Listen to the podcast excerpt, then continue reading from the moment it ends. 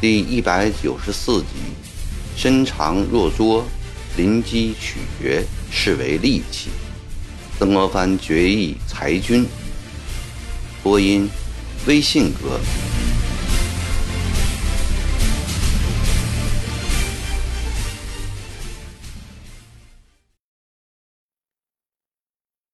朝廷对萧福四一案如此宽容的态度，使得曾国藩颇为惊奇。原先设想到不至于太大的难堪，但多少会有点处罚。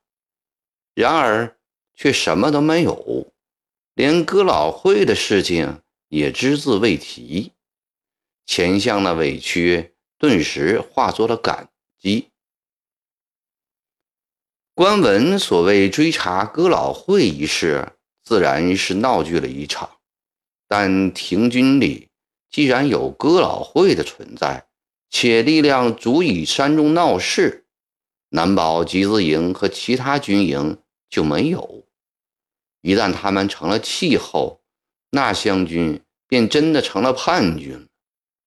萧福寺虽未加处置，但集字营掠夺了大批江宁城财宝的丑行，无疑已公告天下了。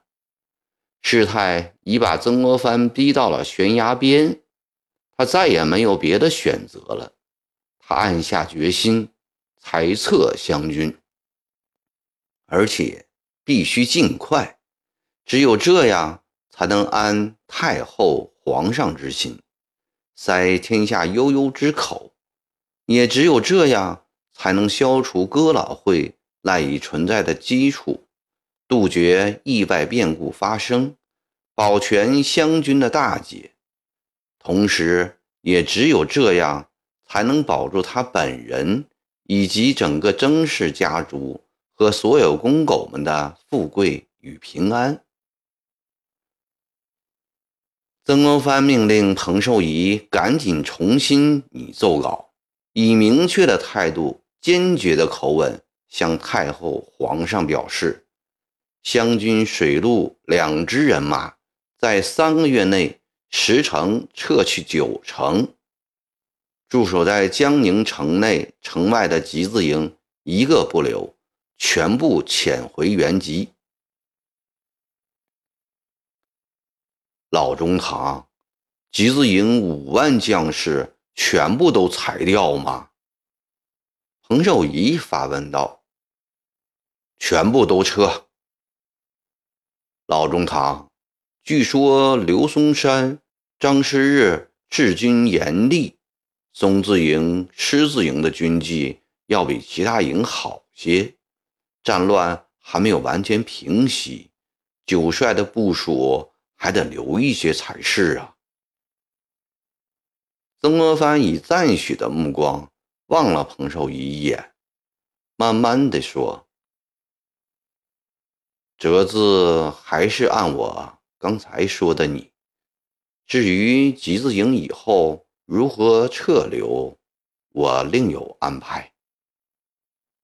话一出口，他立即想到了，这不又是一桩心口不一的事情吗？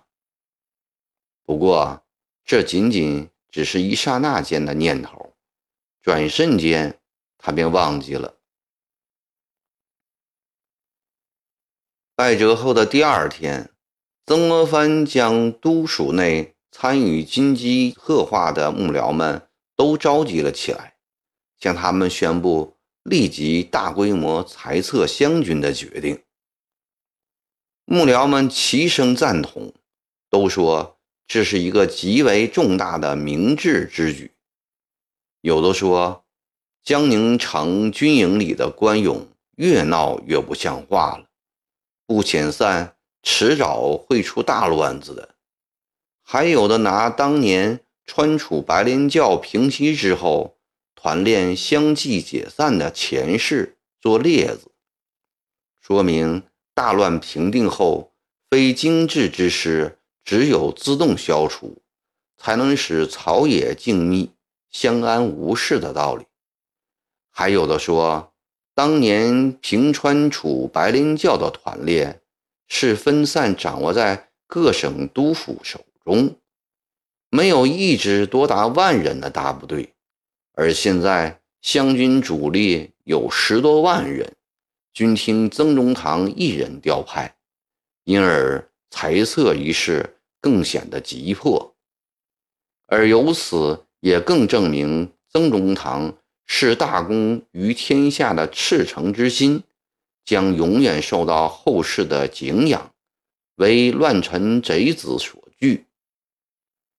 幕僚们的称颂使曾国藩非常欣慰，也使他的信心更加坚定了。不过，幕僚们也都谈到无银子付清欠饷，将是裁军所面临的第一大难题。湘军自咸丰三年组建以来，十余年间，户部几乎没有直接拨过饷银，除个别省份协济小部分外，其余都由湖南一省承担。湖南素来商贾不发达，充全省税入不及苏松间一大县，如何能担负十多万庞大的军队？应付十多年旷日持久的战争呢？于是湘军的军饷便常常不能及时如数发放，拖欠三五个月，支发三五成便是常事了。为了安定军心，鼓舞士气，恶劣的统领则公开煽动部下去抢掠百姓的钱物，去打劫打下来的仓廪库房。稍有头脑的统领虽不煽动，但对部下的这些暴行也不加以制止。这也是湘军日趋腐败的一个重要原因。即使是集字营，虽说从上到下都得到了多少不等的不义之财，但名义上他们的欠饷也达四个月之久，总数近一百万两。至于其他军营，也有四五个月的，也有六七个月的，都比集字营严重。幕僚们都问这个难题如何解决。曾国藩请他们献计献策，帮助解决这个难题，同时又表示，不管这个难题能否解决，裁军都要坚定不移地进行下去。他分别给集字大营、老乡营、果子营、廷军、正字营以及长江水师、宁国水师、泰国水师、淮阳水师统领们下达裁军的命令，限他们在十五天内到江宁城禀报本营裁撤步骤，又给李鸿章、左宗棠发出咨文，通报这个重要情况。几天后，城内城外的集字营五万陆军和从大胜关到草鞋峡的长江水面上的两万水师，无论将官和勇丁，几乎人人都在谈论裁军的事。从心情上来说，有不少人愿意早日脱下戎装，回籍与家人团聚。这些人中，有的是岁数大了，厌倦了军旅生涯；有的是打金陵时发了大财，急于回家去做财东地主；也有的从军十多年，经事多了，阅历广了，对连年无休无止的战争的思考也逐渐深化了起来。尤其是金龙殿前那场亘古未闻的自焚悲剧，更强烈的刺激了他们。都是骨肉同胞，为何要这样你死我活的互相残杀？他们不可能得出什么明确的答案、合理的解释，只有离开了事，如此心灵方可平衡一些。但也有相当多的人不想离开湘军回原籍，多年的军营生活养成了他们漂泊、冒险、嫖赌、斗殴、吃现成饭、用大把钱的习气。他们不消于在做单调、贫寒、勤俭、规矩的乡下佬。这批人多为没有抢到大量钱财的普通勇丁。至于将官，则几乎无人赞同撤军。将官的威风来源于他手下成百上千的勇丁，一旦撤离了军营，回到老家，昔日的威风便大半丢掉了。就连一个小小的省长，在军营里也管十个俯首帖耳的弟兄，回家后哪来了这些人听他的支派？因为这些原因，裁军的命令下达十来天了，江宁城内城外数百个营哨没有一点执行命令的迹象，社会秩序反而更坏了，抢劫、群斗、杀人、放火、强奸、嫖赌等恶性事件到处发生，全都是集字营勇丁做的案。各级军官不但不管束，反而参与其事。集字营统帅曾国荃原本就不赞成大哥的这种自检羽翼的做法。这个从小就在荷叶塘出了名的酱九爷，一贯认为天地间是强者的世界，而乱世中的强者就是握刀把子的人。有了刀把子。就有了一切。当年他就是凭着这个信念，积极募勇建营，奔赴与太平军作战的前线，而且也用这个信念去教育他手下那批营官少官。这些年来，他也尝到了手握刀把子的甜头，岂愿轻易丢弃？况且大哥的自检羽翼，第一刀。便是要剪掉吉字营，眼下长毛未尽，碾乱方志，正可利用这个作为借口，加强湘军力量，拥兵自重。即使不想造反，也不能让别人欺负自己呀。曾国荃的这个观点，在集字营中有着深厚的思想基础，正是代表了各营新贵们的想法。现在。尽管统帅已离开军营回籍，部属们仍奉行这种观念：死的死，走的走。集资大营留在江宁城里，受封职位最高的要算骑都尉朱鸿章了。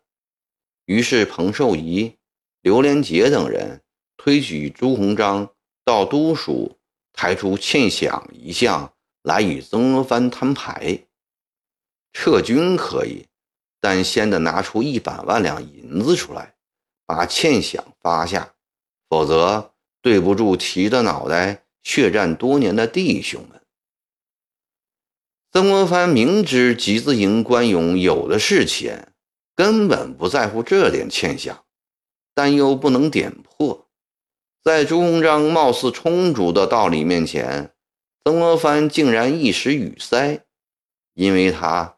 根本就筹集不出这笔巨款来。朱鸿章占了上风，回去一鼓动，集字大营官勇们抗拒裁军的劲头更足了。他们借酒撒野，有的破口大骂朝廷忘恩负义、过河拆桥，有的甚至公开扬言要扯旗造反。曾国藩面对这种混乱的局面。又恨又怕，心中焦躁不安。几天后，他收到了李鸿章的信和闽浙都署的公函。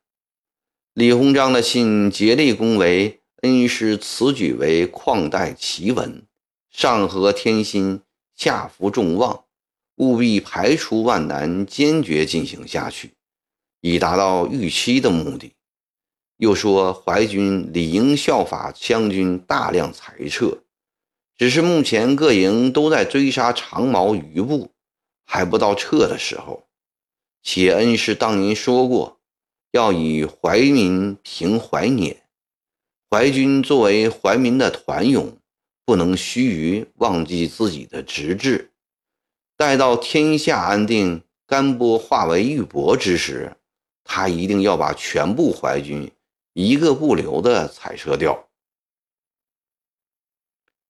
李鸿章作为湘军统帅的高祖。与他的恩师既有相像之处，更有不同之处。他不畏人言，办事也没有太多的顾虑。他亲手创建的淮军，绝不能在自己的手里撤出，也不允许别人插足。在他的眼里，湘军正好比丽日中天，兴旺已极，且今后还有大显身手的时候，如何能撤？至于以后全部撤掉，云云，那不过是符合恩师心思的几句漂亮话而已，原不是他的本意。恭维裁军的背后，深藏了他自己的一套如意算盘。湘军撤除了，今后淮军便独步天下，再无抗衡的力量。况且还可以趁着这个时机。把湘军中的那些会打仗的将官吸引到淮军中来，千军易得，一将难求，这正是淮军壮大的良机。闽浙总督衙门的公函说的全是左宗棠的话。楚军别是义军，受朝廷节制，与湘军无关，撤军是湘军的事。楚军不过问，亦不会仿效。撤与不撤，当以朝廷下达的圣旨为断。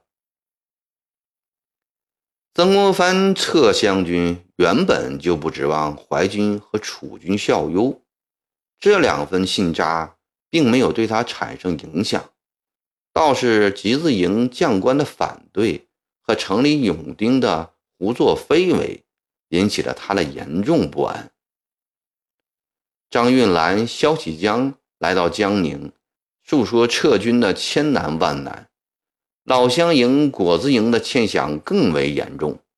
官勇们扬言，朝廷若不补足饷银，他们就不离开军营。鲍超也从闽赣边界之地飞马来到了江宁。他对曾国藩说：“前不久，赵烈文奉命表示。”停军暂不撤，现在突然又要撤了，大家都没准备，而且还有一半的欠饷未发，如何向兄弟们交代？淮阳水师统领黄义生、宁国水师统领李昭斌也乘快艇前来禀报，水师官勇一贯清苦，长期在水上嬉戏，大部分。都染上了风湿病，如今要裁撤回籍了。兄弟们提出了两点要求：一是补足历年的欠饷；二是发放一点伤病费，以便老了不能种田了，能有一口饭吃。曾国藩听了，心里冷笑：欠饷都不能补齐，何谈伤病费？水师有伤病，陆军就没有伤病？湘军的裁撤是如此的艰难，使两江总督一等侯又一次陷入了困境。但无论从哪方面来说，裁撤一事都是势在必行，绝不能有丝毫动摇，再也不能像前段时期那样暂缓了。曾国藩将各种阻挡裁军的因素一一做了分析，认为无银子补足欠饷固然是一个很重要的因素，但不是决定的因素。湘军各个军营都有欠饷，这是事实。不过他心里有数，这些年来有几个勇丁不发财的，将官就更不用说了，财路。来自于抢掠和打胜仗时的战利品，几两银子一个月的薪水，对他们来说实在是很次要的。决定的因素在于各级将官情绪上的抵触，是他们本身不愿意撤，撤了，他们既失去了权柄，也失去了继续发财的机会。对于这批头脑简单的武夫，道理讲的再多都是空的，起作用的只能是严刑峻法。严峻到哪层地步呢？曾国藩紧锁三角眉，在书房里独步思索着。突然，他想起了十年前在汪亚平接受船山后裔赠剑的席上，老岳父送给他的那首古剑名：“轻用其芒，动即有伤，视为凶器；身长若拙，临机取决。”视为利器，心里顿时有了主意。